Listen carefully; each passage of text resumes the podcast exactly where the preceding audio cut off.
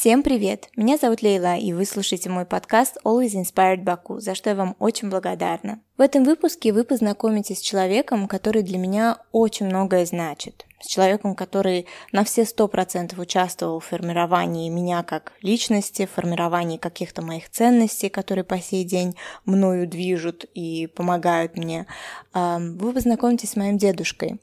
Выпуск для меня действительно особенный. Я знаю, что я очень много раз еще буду к нему возвращаться, переслушивать, Послушав этот выпуск, вы увидите, что, в принципе, у нас с дедушкой очень теплые и даже, я бы сказала, дружеские отношения. Мы всегда всю жизнь э, дискуссируем на разные темы. Никогда не было такого, что только его мнение или же только мои какие-то капризы. Мы всегда как-то держались на одном уровне, и при этом вот для меня э, в этом и заключается вся соль наших отношений и, наверное, мой восторг этим человеком, несмотря несмотря на то, насколько у нас близкие, теплые отношения, которые, естественно, выстраивает прежде всего взрослый, то есть он с моего детства. А, несмотря на это, он для меня является невероятным авторитетом всю жизнь, а, именно тем человеком, которому я а, всегда бегу за советом, которому я прислушиваюсь больше всего, и человеком, чье мнение для меня очень многое значит. Я не буду долго тянуть это предисловие, просто хочу вас поблагодарить в первую очередь за то, что вы вообще проявили интерес тому, чтобы этот выпуск имел место быть. Я действительно очень приятно была удивлена, когда увидела ваши ответы на мой вопрос, с кем вы хотите услышать следующий подкаст, э, с дедушкой, с дедушкой, с дедушкой. Э, мне очень приятно. Возможно, я за все время ведения блога часто довольно говорила о своем дедушке, что даже мои подписчики уже поняли, что у нас с ним очень близкий близкие отношения, э, а также приятно осознавать, что, э, ну, вы хотите слушать и другую точку зрения тоже, точку зрения человека из далекого от нас поколения, да, потому что многие вещи мы э, часто не можем друг у друга понять, потому что время отличается. И меня действительно очень порадовала такая некая диверсификация ваших интересов на самом деле. И второе, за что я хотела вас поблагодарить, естественно, это ваши вопросы, которые вы задавали дедушке э, у меня в блоге до записи выпуска. Без них, мне кажется, выпуск не получился бы таким классным. Мы с Баба оценили, долго очень выбирали, вопросов было огромное количество, я даже не ожидала такого, честно признаюсь, опять-таки. Поэтому, в общем, вы меня очень приятно удивили, э, и я надеюсь, что ваше знакомство с моим дедушкой будет успешным, и э, вы тоже найдете этот выпуск для себя как-то полезным. Спасибо большое заранее за прослушивание и буду очень-очень ждать ваши отзывы, как всегда. Баба, привет! Спасибо тебе большое за то, что согласился быть гостем в моем подкасте. Как оказалось, многие мои подписчики хотели бы тебя послушать, чему я очень искренне обрадовалась. Они послали мне просто кучу интересных вопросов для тебя, э, и мы к ним обязательно скоро перейдем, но я для начала хотела бы, чтобы они узнали тебя немножко лучше, и поэтому хочу тебя попросить о себе чуть-чуть рассказать. Можно отвечать, да? Да. Ну, что я о себе могу рассказать? Родился я в Баку в ноябре 44 года. И только когда вырос, я осознал, что это непростые даты. Быть скорпионом ко многому обязывает. Особенности к правдивости и искренности. Когда у меня окрепло сознание, я начал действовать именно так, как по жизни поставил себе цель. Что еще про себя рассказать? Лучше на вопросы я буду отвечать. Нет, ну расскажи немножко э, про то, как ты э, рос, на кого учился, где работал, э, про свою семью. Ну, чуть-чуть, чтобы, знаешь, ну, это... у людей появилось какой-то, какой-то твой образ появился. Мой образ, образ в Фейсбуке очень подробно расписан образ Скорпиона. Я вот все эти параметры читал, и все совпадают с, моим, э, с моей характеристикой. Ну, например, что назови несколько. Ненавижу лжецов, и тут же чувствую, что врет, угу. и перестаю с этим человеком общаться – сам всегда стараюсь быть искренним и правдивым. И по жизни иногда это вызывает отрицательный эффект, но я все равно не меняю своих принципов. Ну что, создали мы семью, когда мне было 24 года. Появилось потом у меня двое прекрасных детей. А твоя мама, когда родилась она, я служил в советской армии в далеком Забайкале. Угу. И вот они через полтора года приехали ко мне, и твоя мама меня называла дядей. А тебе не было вот в этот момент как-то э, обидно, что ты как будто первый год ее жизни пропускаешь, вот э, служишь в это время, и твоя дочь тебя называет дядей? Вот тогда не было таких средств связи, но мы общались по телефону, переписывались, э, фотографии мне присылали. Она, можно сказать, росла на моих глазах. А потом я, э, она столько внимания получила, что я компенсировал вот этот пропущенный год. Угу. А э, расскажи, на кого учился ты э, и кем в итоге работал? Вкратце. На, об этом есть вопросы, но я могу сейчас рассказать. Дело в том, что я был страстный автолюбитель. Угу. Я хотел поступить на какой-нибудь автомобильный факультет, политехнический институт. Папа мне объяснил, что у нас нет автомобильной промышленности, и мои, мои полученные знания я смогу применить только работая автоинспектором. Угу. Конечно, это меня не устраивало. По совету отца я поступил в АЗИ. АЗИ в то время был один из ведущих вузов вообще не только Азербайджана, но и э, всего Советского Союза. Угу. Я получил образование инженера, причем электронщика. Но кроме электроники, автоматики, нам преподавали и механику, и телемеханику. То есть э, я кончил институт и горжусь тем, что я получил звание инженера. И не просто инженера, а всестороннего инженера. Я разбираюсь в механике, в электронике, и других средствах обработки информации. То есть я вылупился оттуда как будущий сотрудник информационных технологий. Комплекс.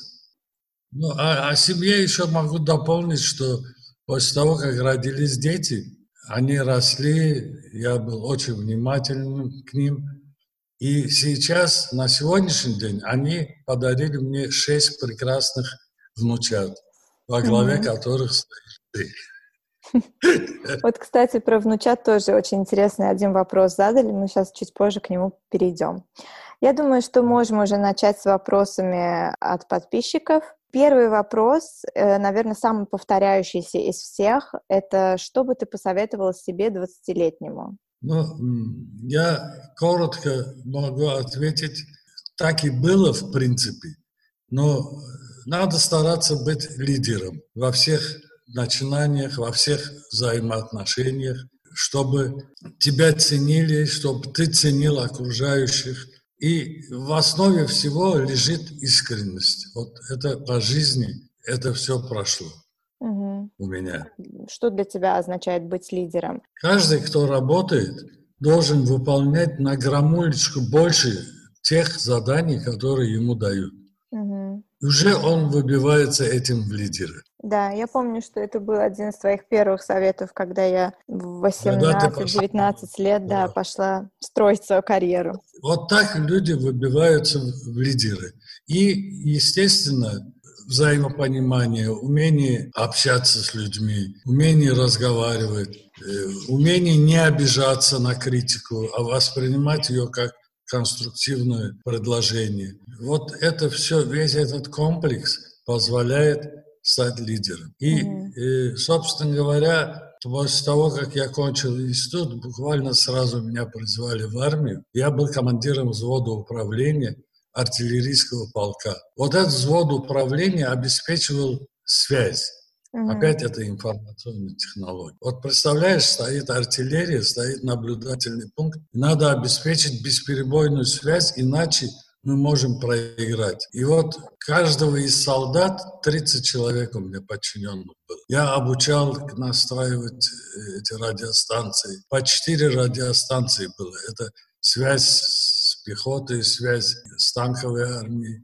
связь с, с авиацией и связь со своими батареями. Это очень сложно и ответственно. И вот когда я солдат научил, мы выбились своим подразделением тоже в лидеры.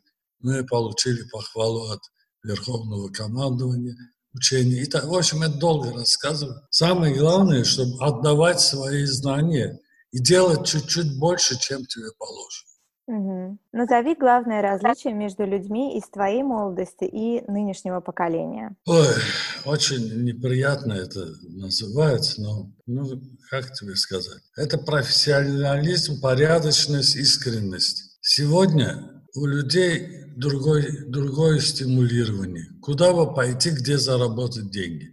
А чем заработать, они об этом не думают. Какими знаниями обладать, чтобы тебя ценили, чтобы тебе платили? Нет этого, понимаешь? Вот э, как тебе сказать? Я даже как-то назвал, что 20 век был век профессионалов, 21 век дилетантов.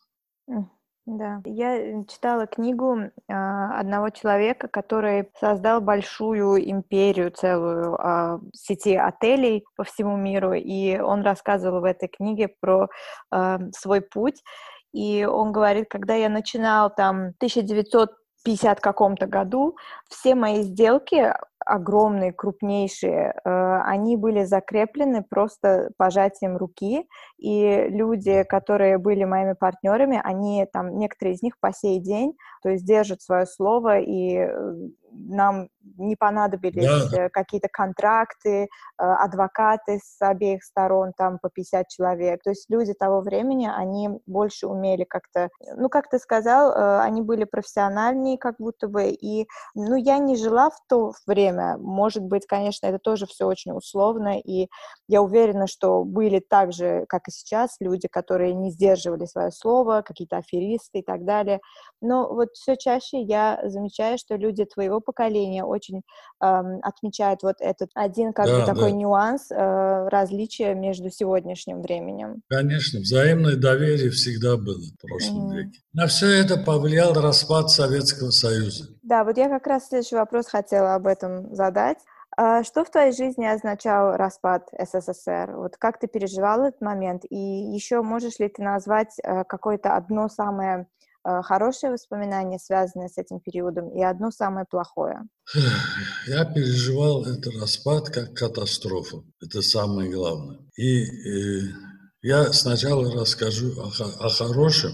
Угу. В 1978 году началось строительство для здания для нашего центра. Да? Очень плохо шли дела по строительству. А в 1981 году министр радиопромышленности приехал на выездную, выездное заседание коллегии. Вел коллегию первый секретарь ЦК Азербайджана Гейдар Алиевич Алиев, который для меня был всегда авторитетом и всегда как бы вторым отцом. И во время коллегии все директора местные э, отчитывались о своей деятельности. Когда очередь дошла до меня, министр сказал, Ариф, ты садись, я сам за тебя расскажу. И он рассказал Гайдар Алич, что одно из передовых предприятий, все планы выполняются, все задания реализуются – Гайдар Алич, помогите им со строительством. Гайдар Алич тут же сказал помощнику, включи это в перечень вопросов. И буквально через три дня меня вызвали на бюро ЦК, где был утверждался список особо важных строек, mm-hmm. И нашу стройку внесли в этот список. И в, 8, в течение 81 года закончились все недоделки, и к концу 81 года здание было сдано в эксплуатацию. В начале 82 года Гейдар Алиевич посетил наше объединение, посмотрел э, все, чем мы занимаемся, и у нас было огромные два машинных зала по, по тем временам, да, mm-hmm. оснащенные великолепным вычислительным э, оборудованием. И он, когда увидел, чем мы занимаемся, а мы дел, обрабатывали дистанционно, получая информацию из э, главного аптечного управления, из пенсионного фонда, обрабатывали на ЭВМ и отдавали им уже в распечатанном виде данные. Mm-hmm. Он, когда это увидел, он сразу понял, как это полезно, и, уходя, сказал, эту идеологию ты обязан внедрять во всей нашей республике. И это вот основа легла в последующую мою деятельность. Я почему это вспомнил, это было одно из лучших событий в моей жизни. Потому что контактировать с ним, во-первых, и трудно, но и это очень почетно, потому что он понимал любого специалиста с полуслова. И вот, когда э, распался СССР, наше объединение подчинялось Минрадиопрому, такого аналогичного министерства в Азербайджане не было. И мне повезло, что международный известный академик Азад Мирзаджазаде пригласил меня к себе и предложил работать начальником управления информационных технологий и внешних связей во вновь созданном Госкомитете науки и техники Азербайджана. Естественно, я принял это предложение, но оставаясь э, на должности генерального директора объединения своего. И в течение девяти лет я с ним работал и продолжал заниматься тем же делом, хотя в этот период появились уже персональные компьютеры, э, изменились отношения к ним. Система техобслуживания больших машин, которым мы занимались, потребовала корректировки. И мы переподготовили своих людей на персональные компьютеры, что было очень несложно, потому что ну, все, что умещалось в больших ЭВМ, умещалось э, в маленьких коробках. На что требовалось 100 квадратных метров помещения, а сейчас требуется один письменный стол и все.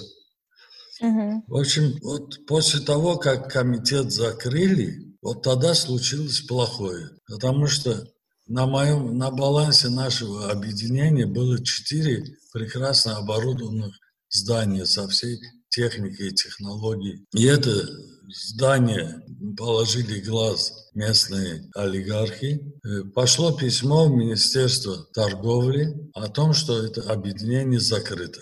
То есть нас закрыли. Все остались без работы. Угу. А у меня 89 год, у меня работало 2000 человек, в том числе по Азербайджану больше 700 человек. Вот эти 700 человек по Азербайджану остались безработными. А здания были с аукциона проданы заинтересованным лицам. Вот хуже этого что могло бы быть? Вот, я думаю, что вот на этот вопрос я ответил. Что бы ты изменил, если бы мог вернуться в прошлое? Для того, чтобы внедрять информационные технологии, эта система, в принципе, это надстройка. Многие, вернее, большинство это не понимают. Они считают, что информатизация, что это снизу должно идти. Ничего подобного. Я всегда ратовал и в мною стратегии, представленной президентский аппарат, речь шла о глобальных вопросах, связанных с информационными технологиями. И это должно было внедряться сверху вниз. То есть начинать с президентского аппарата, спускаться вниз на уровень министерств, ведомств. И я всегда ратовал, что должен быть отдельный госкомитет по информатизации при президентском аппарате республики. И если бы я вернулся, я бы добился, наверное, этого. Вот это, я считаю, ответ на твой вопрос. Угу. Это было бы главным достижением моей жизни. Назови два главных совета, которые ты дал бы себе до женитьбы и уже после. Очень интересный вопрос. Я не знаю, как другие мужчины ответили бы на этот вопрос. Но я отвечаю так. Оставаться самим собой и стараться быть главой семьи. Угу. Одновременно быть достаточно демократичным, основывать взаимоотношения на взаимном доверии и взаимной искренности. И, как видишь, все это помогло нам спокойно и счастливо дожить, пережить свою золотую свадьбу, и уже у нас идет отсчет до 60-летия. Надеемся дожить. Как ты думаешь, почему современная молодежь, несмотря на больший комфорт вокруг, часто не может сохранить свои отношения или даже вообще в целом найти себе пару? Ой, это чисто психологический очень сложный вопрос. Дело в том, что раньше молодежь искала общность интересов, и искала общность взглядов на жизнь. И, в принципе, влюблялись, расходились, влюблялись снова. А сегодня другие цели совсем. Изменились понятия о порядочности и верности. И очень заинтересованность именно материальной части называется э, влюбился. Мне трудно понять, о чем думает современная молодежь, но изменился менталитет, скорее всего, у этой молодежи, и особенно тех, кто родились в начале 90-х, сегодня им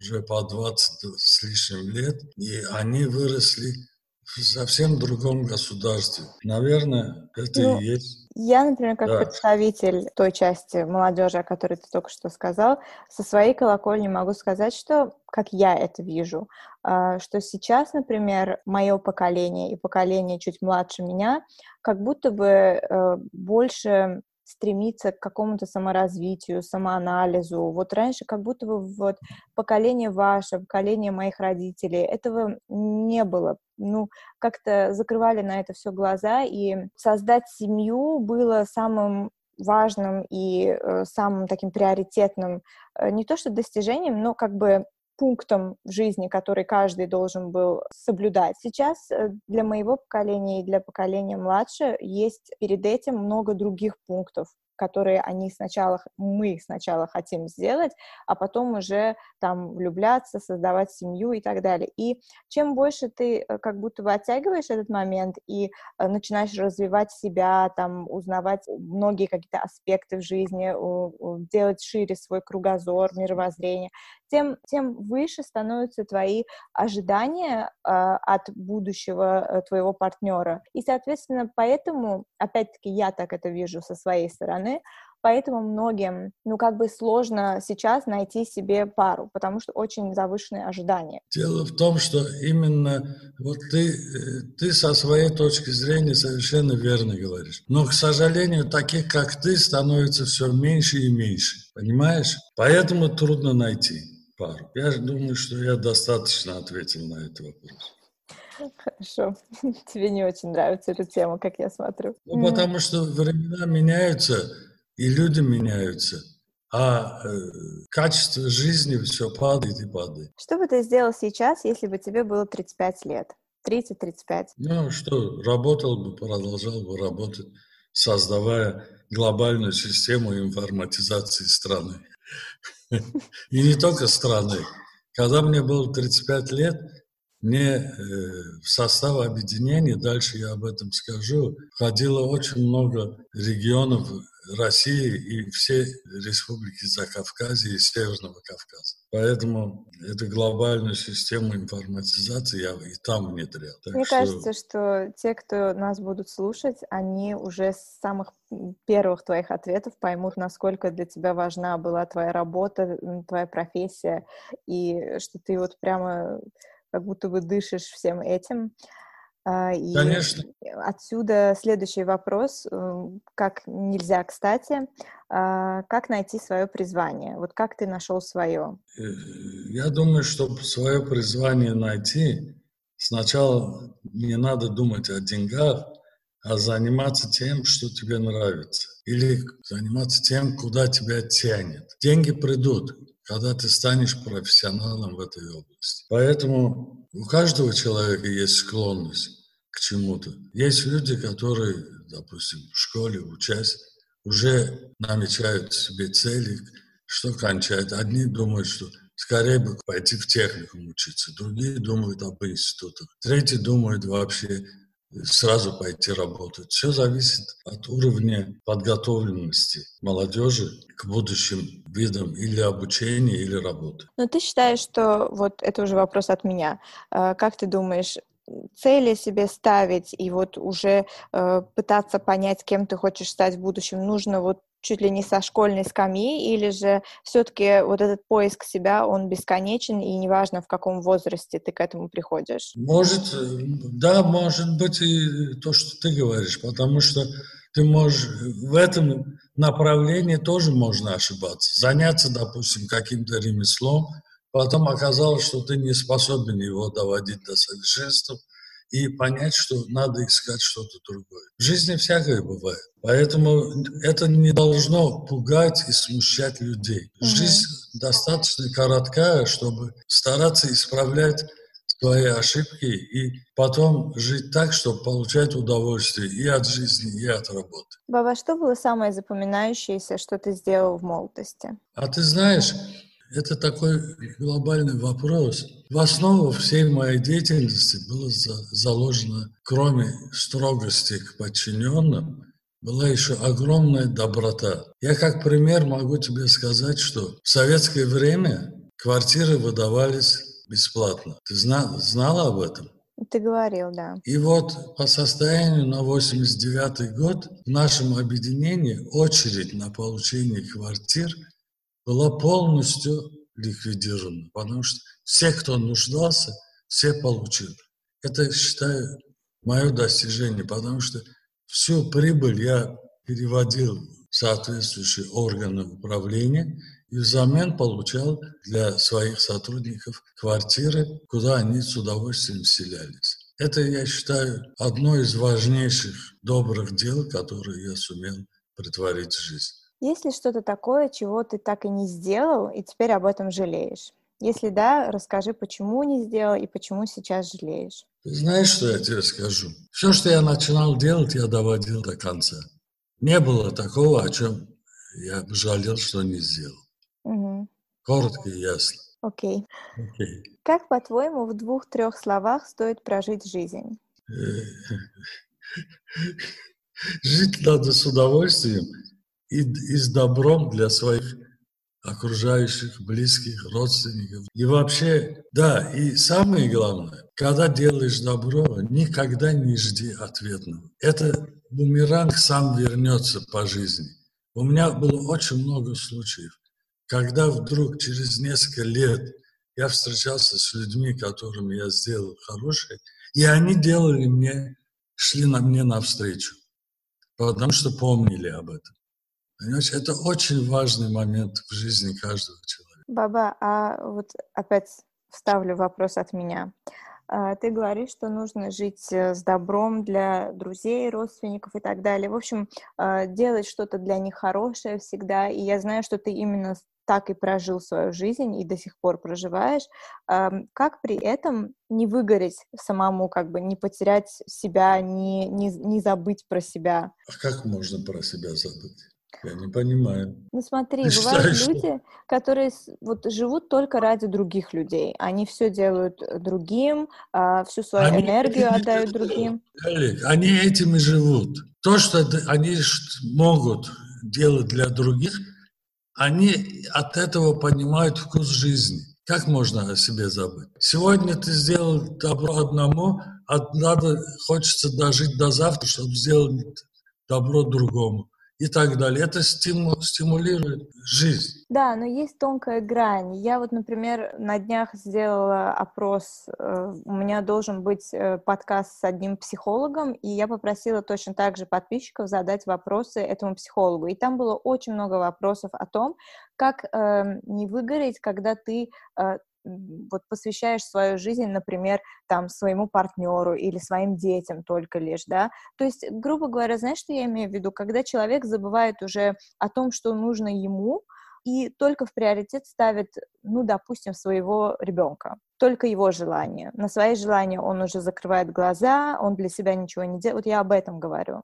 Это же тоже неправильно. Мне кажется, нужен какой-то баланс. Это, это неправильно, конечно.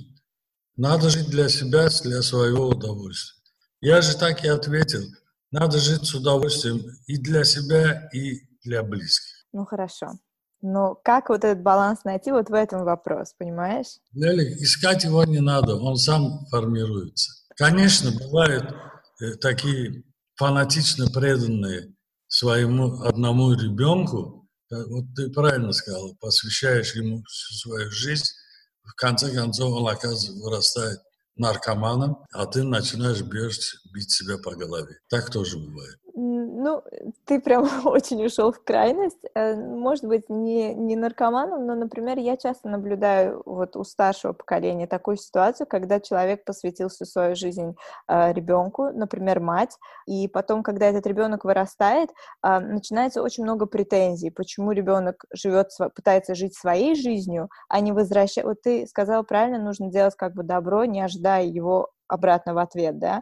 А вот очень много да. родителей мы как бы уходим сейчас вообще в другую тему, но просто хотелось порассуждать немного.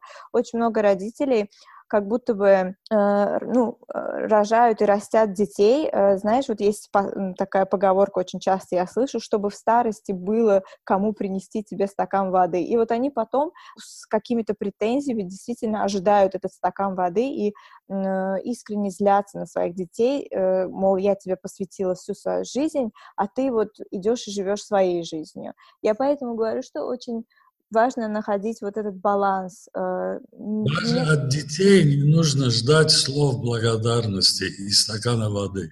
Угу. Делаешь, делай в меру своих сил.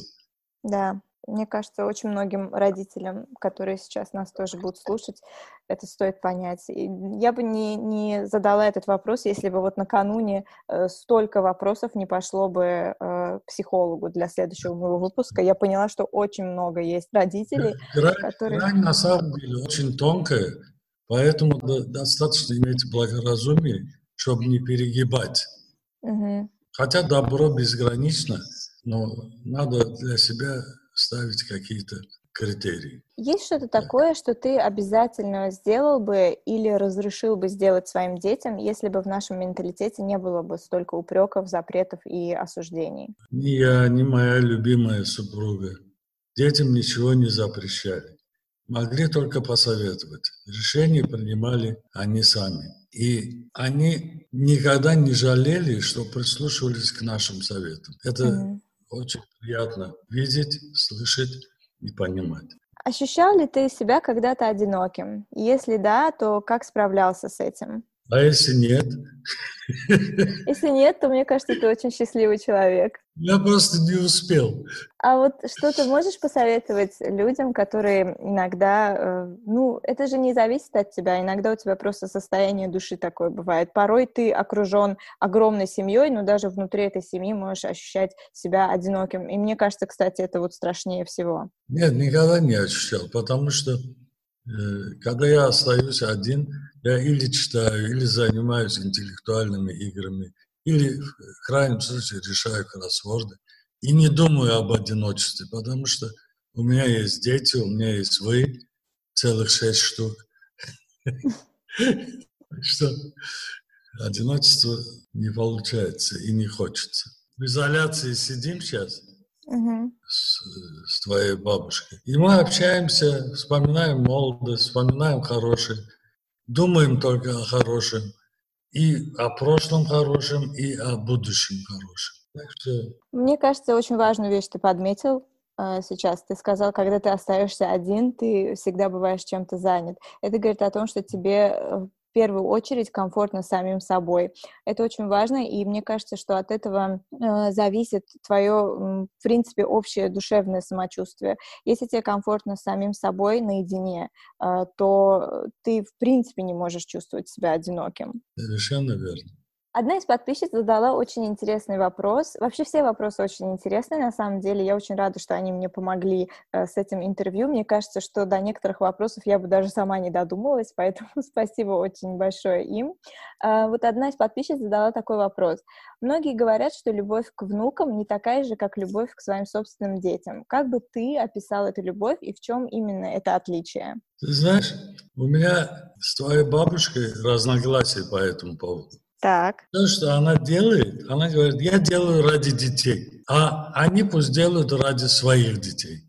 Угу. Но в то же время она обожает своих внуков, понимаешь? Но она обожает своих внуков, потому что это производные ее детей. А я, понимаешь, вот не могу понять разницы. Ведь это дети – это твое создание, а внуки – это создание твоих детей.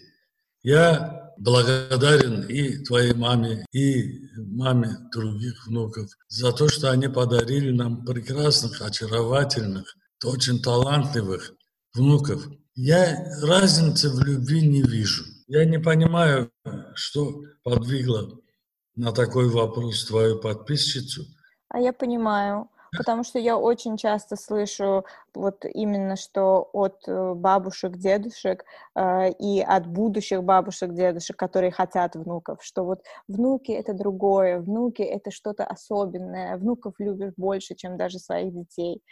Так что я полностью понимаю, откуда ноги растут у этого вопроса. Ну, знаешь, детям ты отдаешь больше времени, больше внимания, и, наверное, это откладывается в мозгах. Может быть. Внуки это больше как поигрался и отправил домой. Да, может быть, вот так, чисто психологически. А я разницы не вижу. А ты не думаешь, вот смотри, мне, например, кажется, что ты чуть-чуть лукавишь, может быть, сам того не подозревая. А я по маминым рассказам знаю, что ты был иногда строг к ней тоже, но я на себе с любыми своими какими-то, знаю, происшествиями, которые за всю жизнь у меня были, какими-то, может быть, мелкими хулиганствами, никогда не ощущала твою строгость. Ну, правильно, я об этом ну, и говорю. Ну, вот видишь, значит, все-таки есть разница. Ну, может быть, это... Ну, ты хочешь сказать, что внуков больше любим, чем детей? Ну, мне кажется, нет, не, тут не про любовь, мне кажется, естественно, ты своих детей тоже обожаешь и любишь. Внуки для, в какой-то степени для бабушек и дедушек это способ, э, э, знаешь, как бы какие-то свои ошибки или же то, о чем, возможно, ты жалеешь, что ты сделал там, допустим, со своими детьми в молодости, внук — это возможность тебе показать себя с другой стороны. Наверное, наверное, я с тобой согласен. Баба, вот такой интересный вопрос э, больше мне, нежели чем тебе, но я хочу с тобой эту тему чуть-чуть э, раскрыть. Спросили, поддерживала ли вас э, дедушка во всех ваших начинаниях? И, ну, в принципе, и я, и ты можем сказать, что да, поддерживал, но было одно исключение. Не знаю, помнишь ты или нет, но как раз, когда пять лет назад я решила создать свой блог, ты очень яро меня как раз-таки не поддерживал. Ты помнишь это? Помню, помню. Я хотел, чтобы ты больше внимания уделяла своей работе и росту э, на работе, росту профессионализма.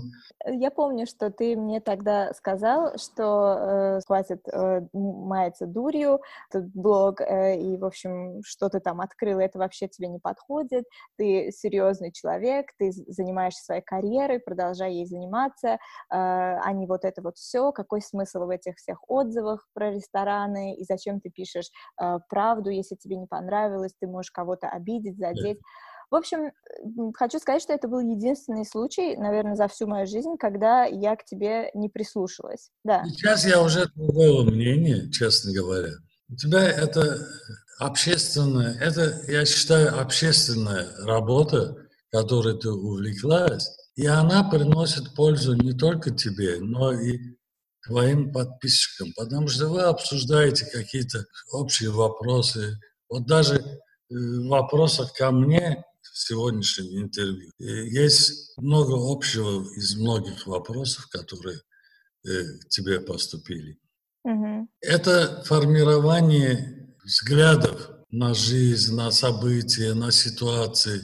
То есть это когда обсуждение идет в обществе, тогда находится верная формулировка той или иной ситуации, верная оценка, отрицательная или положительная. То есть это полезная для общества работа, которую ты делаешь.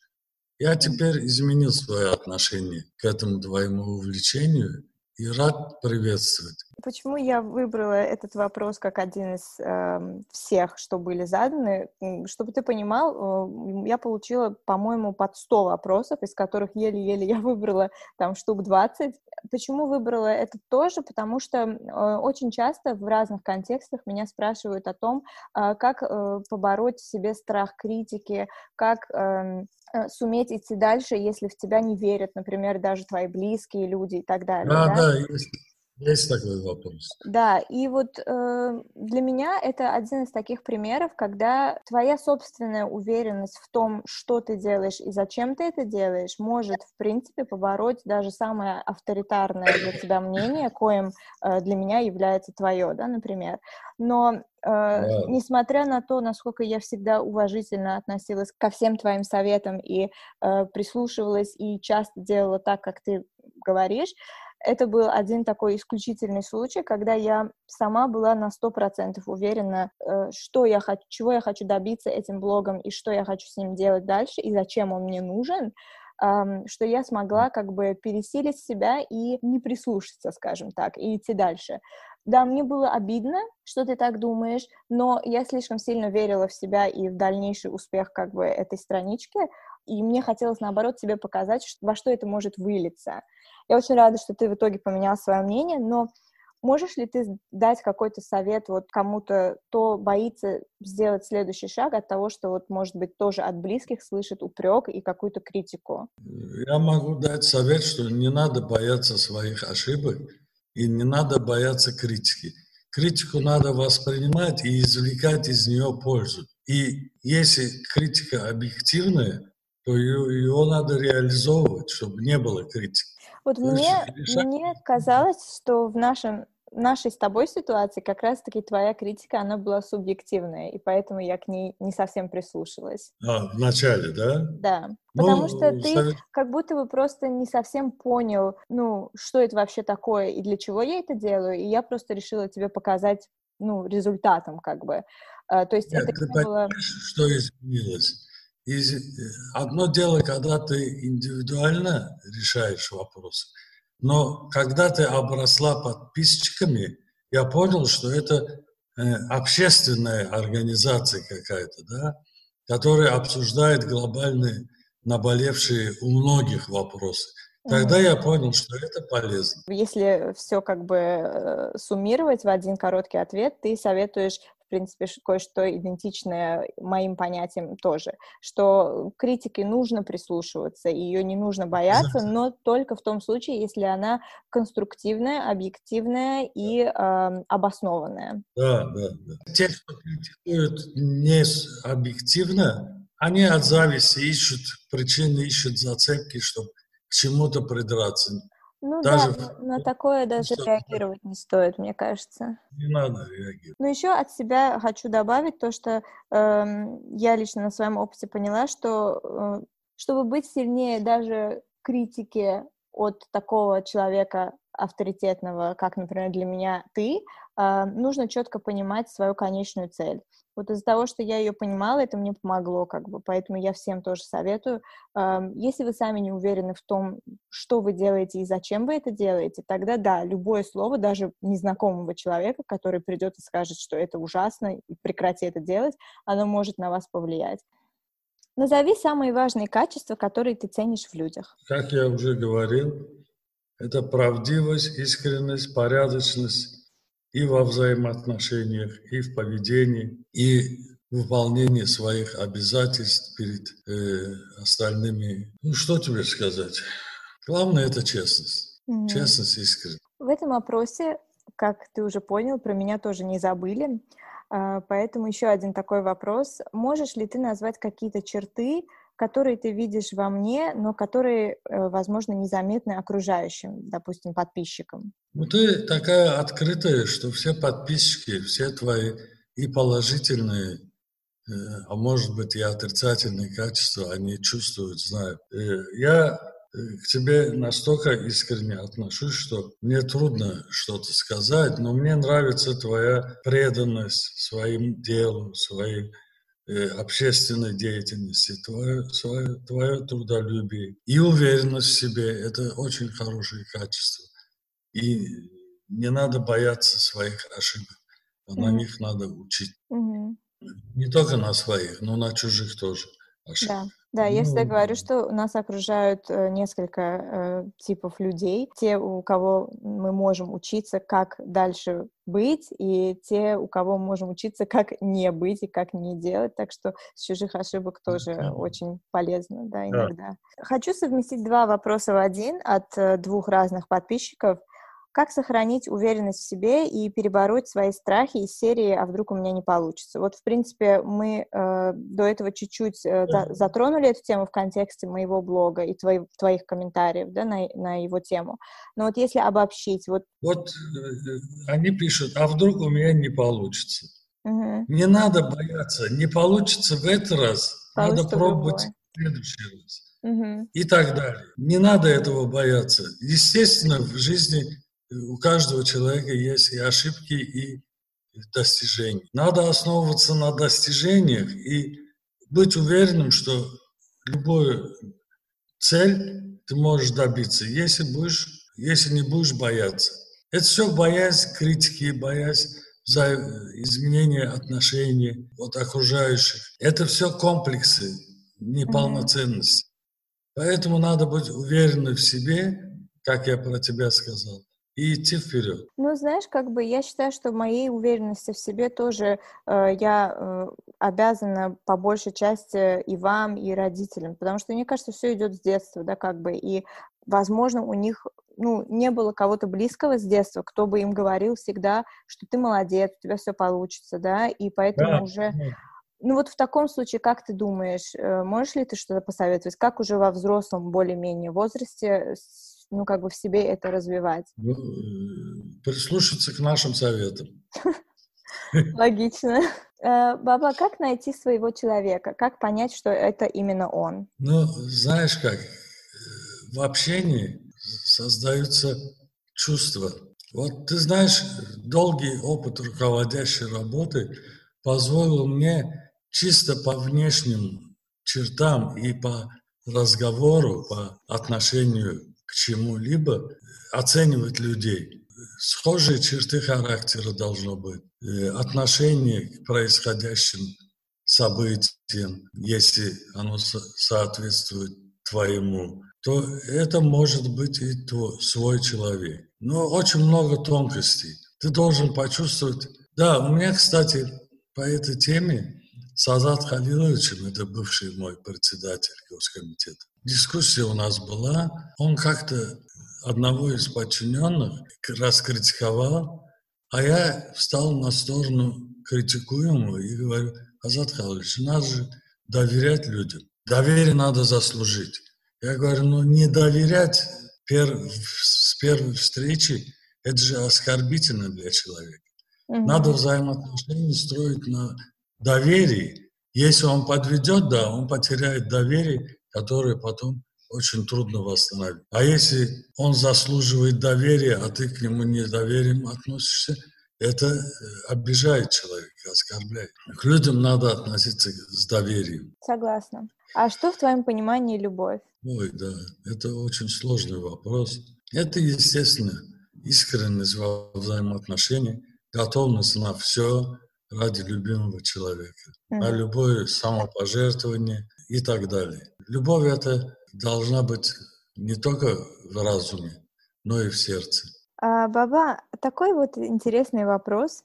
Один из подписчиков признался, что он боится момента, когда достигнет пожилого возраста. И он спрашивает тебя, страшно ли это. А, он, по-моему, очень а, молодой, если я не ошибаюсь, ему сейчас 19 или 20 лет. Вот ты испытывал когда-то стресс по этому поводу? Может быть, когда ты был в его возрасте? Или тебе вообще было тогда не до этого? Знаешь, как бы перед тем, как ты ответишь, я хочу сказать, что вот такие вопросы как раз-таки от э, людей, которые моего поколения и младше меня, э, говорит о том, что я отмечала ранее, о том, насколько эти два поколения любят э, заниматься самоанализом и копать вот э, прошлое, настоящее, будущее. Вот он сейчас уже в 19-20 лет стрессует по поводу того, что он будет стареть. Вот расскажи, у тебя когда-нибудь такое было? Нет, никогда не было. И я отвечаю на этот вопрос таким образом. Я сам наблюдаю, вот когда мне было 20 лет, потом 30 лет, потом 40, потом 50 и так далее, каждые 10 лет корректируется отношение к жизни и к жизненным событиям. Прибавляется мудрость, добавляется спокойствие. Я, э, допустим, в 30 лет был совсем другой человек, чем в 50 лет. На сегодняшний день, после 50 лет, все воспринимается нормально и никаких стрессов. Спокойно оценивается обстановка, оценивается созданная ситуация, принимается соответствующее решение. О каком страхе надо говорить? Это же жизнь. Ее надо прожить так, стараться прожить так, чтобы, как у Островского, по-моему, не было стыдно за прошедшие годы. И все. Опять-таки, э, вот к дополнению к тому, что ты сказал, кажется, что, опять я сужу по себе тоже, по своим эмоциям, у меня нету стресса, то есть я не думаю о том, о боже мой, что со мной будет, когда мне будет там 60 и 70 и больше и так далее, и вот э, как бы когда я уже буду в более таком пожилом возрасте, но у меня присутствует э, такое ощущение, что время очень быстро идет. У меня такое ощущение, как будто бы ваше поколение, моих родителей поколения — вы как будто бы об этом так сильно не переживали и не задумывались, и, возможно, не замечали, что вот время супер скоротечно. А сейчас вот в э, эпоху всех этих технологий, постоянного, э, знаешь, режима онлайн, когда у тебя все э, вот на тарелочке тебе предоставляют, когда ты не, не ждешь там телеграмму с фотографией по несколько месяцев, да, грубо говоря, а, а вот когда все очень так секундально происходит, быстро в твоей жизни, и вся информация, э, которую тебе нужно знать, она, в принципе, у тебя в малюсеньком твоем телефоне. То есть твой мозг настолько перегружен всем этим, что ты конкретно ощущаешь, насколько быстро течет время, э, насколько у тебя мало этого времени, и, э, ну, я не знаю, элементарно, вот сейчас произошла эта самоизоляция, да, и мы уже практически пропустили всю весну. И вот когда я об этом начинаю думать, что уже полгода прошло практически, да, от 2020 Э, вот да. из этого всего начинаю очень сильно внутри как бы паниковать. И вот я замечаю, что именно мое и поколение младше меня э, на этом очень зациклено. Поколение младше тебя не должно это чувствовать. Я э, помню э, где-то 15-20 лет, до 30 лет, время шло очень медленно для меня. Mm-hmm. И чем старше, тем быстрее идет время. Вот сегодня мы с женой живем от пятницы до пятницы. А когда Иришка, твоя мама была маленькая, а я ездил по командировкам и так далее, она говорила, папа уходит в понедельник, приходит в пятницу. Потому что я когда уходил на работу, она спала. Когда я приходил с работы, она опять спала. Угу. Только в пятницу я приходил пораньше, и она меня видела. А какой главный совет ты можешь дать молодому отцу? Молодой отец должен быть ответственным за благополучие в семье, быть мужчиной, быть уверенным в своих силах, сумеет воспитать достойно своего ребенка, независимо от того, дочка или сын родится. Ну и все, и вообще ответственность за все происходящее в доме, в молодой семье. И показывать свой мужской характер, когда нужно. Что ты имеешь в виду под э, показывать мужской характер? Не быть подкаблучником. Ну ладно, баба, сейчас э, вот мне кажется не то время, когда это слово вообще актуально. Что, что для тебя подкаблучник? Человек, который во всем слушается свою жену и боится ее. Ну, боится это вообще нездоровые, мне кажется, отношения. А э, про то, что слушается... Опять-таки, я так не люблю такие формулировки, честно говоря. Мне кажется, в отношениях должно быть просто взаимоуважение, и нету такого, что один другого слушается. Не, не должно быть такого ни от жены в сторону мужа, ни от мужа в сторону жены. Должны быть общепринятые решения. Взаимопонимание. То есть, если у вас разные мнения на одно и то же событие, то ты должна прислушаться э, к мужу, а не толкать вперед свое мнение. Почему, баба, сейчас мы с тобой поругаемся. Почему ты так говоришь? Давно не ругались. Нет, вот скажи мне, пожалуйста, почему э, женщина должна обязательно, если два мнения отличны, ты не говоришь о том, что нужно найти компромисс, а нужно прислушаться к мужу? Прислушаться к мужу и предложить компромисс, вот так. Чтобы муж прислушался в итоге к этому компромиссу. Да, да. Ну, это уже другое дело. А ты дипломат. Да, конечно.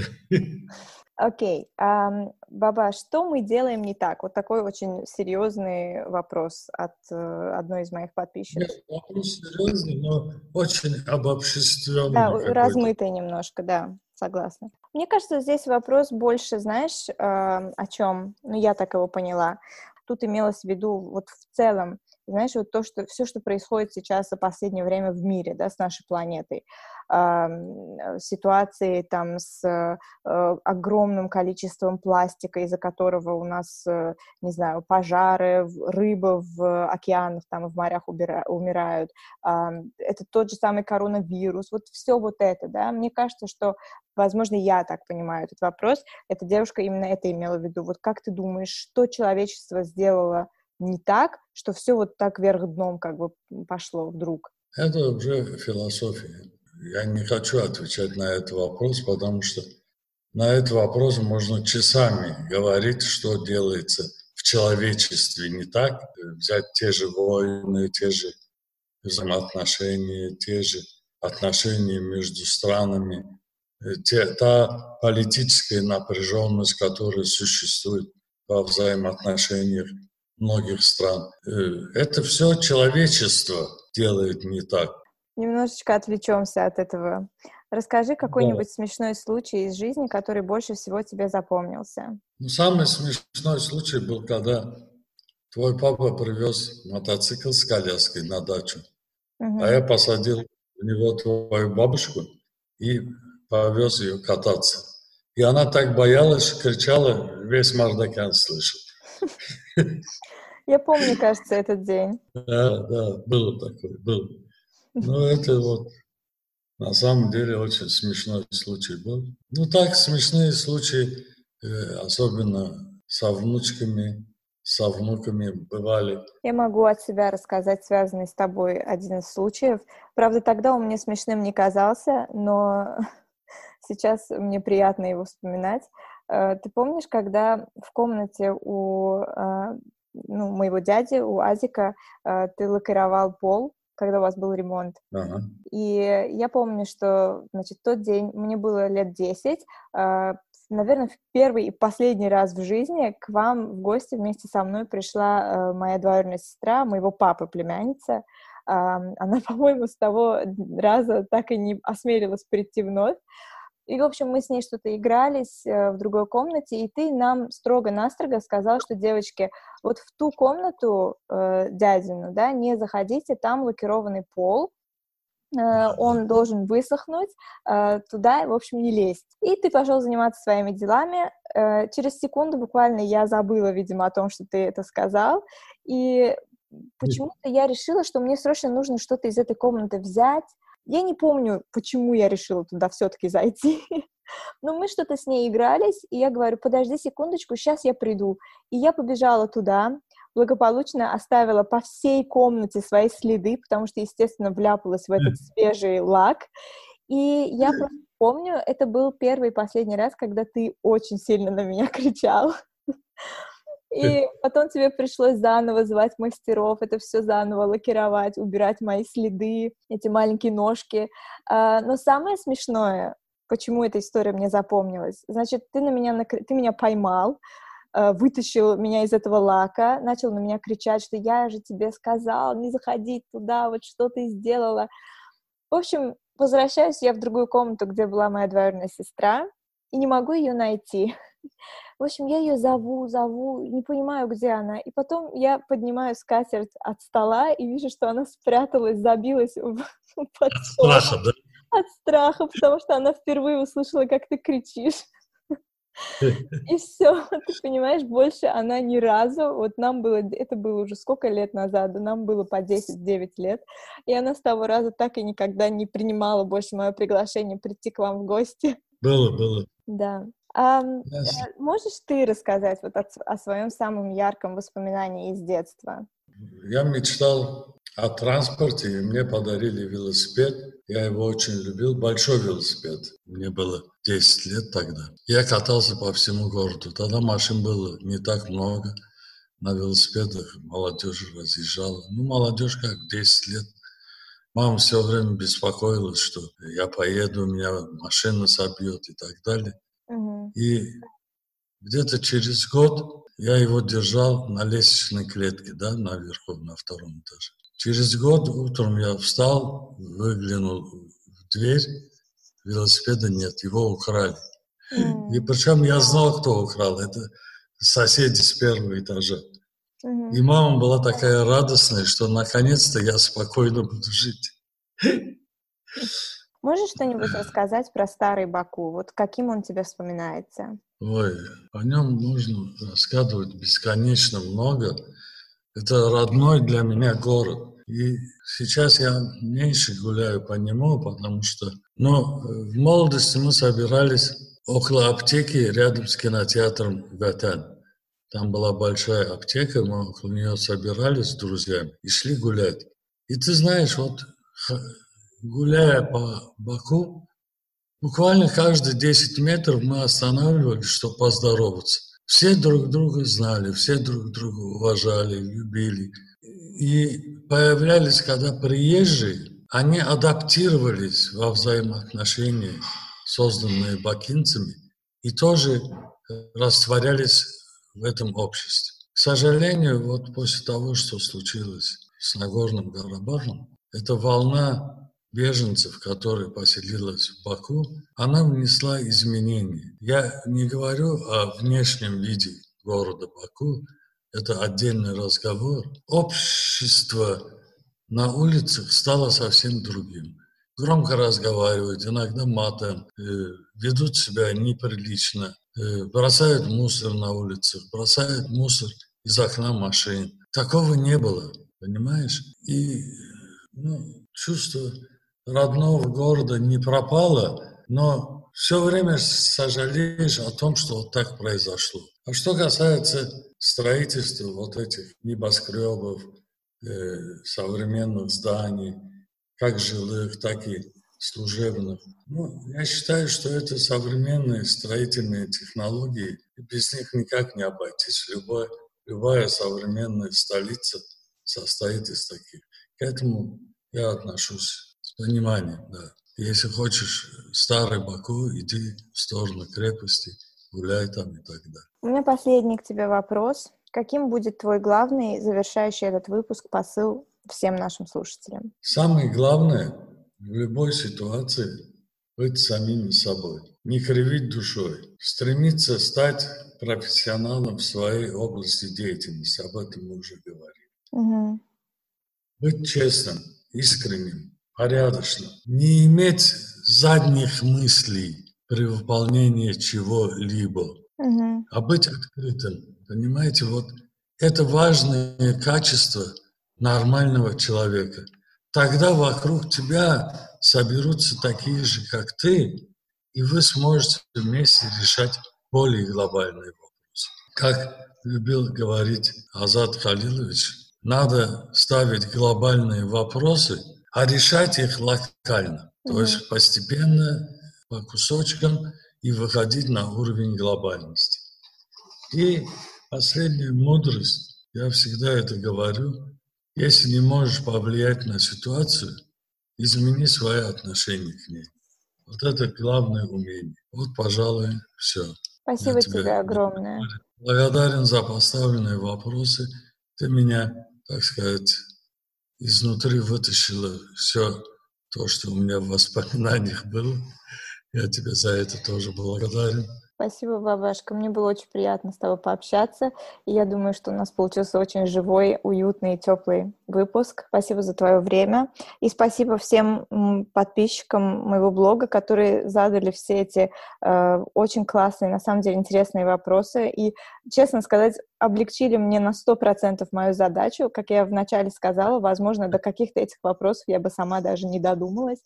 Поэтому большое всем спасибо.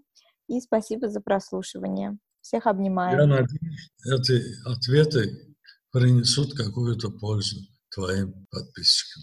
Я уверена в этом. Спасибо, баба, я тебя люблю. Это взаимно, я тебя тоже.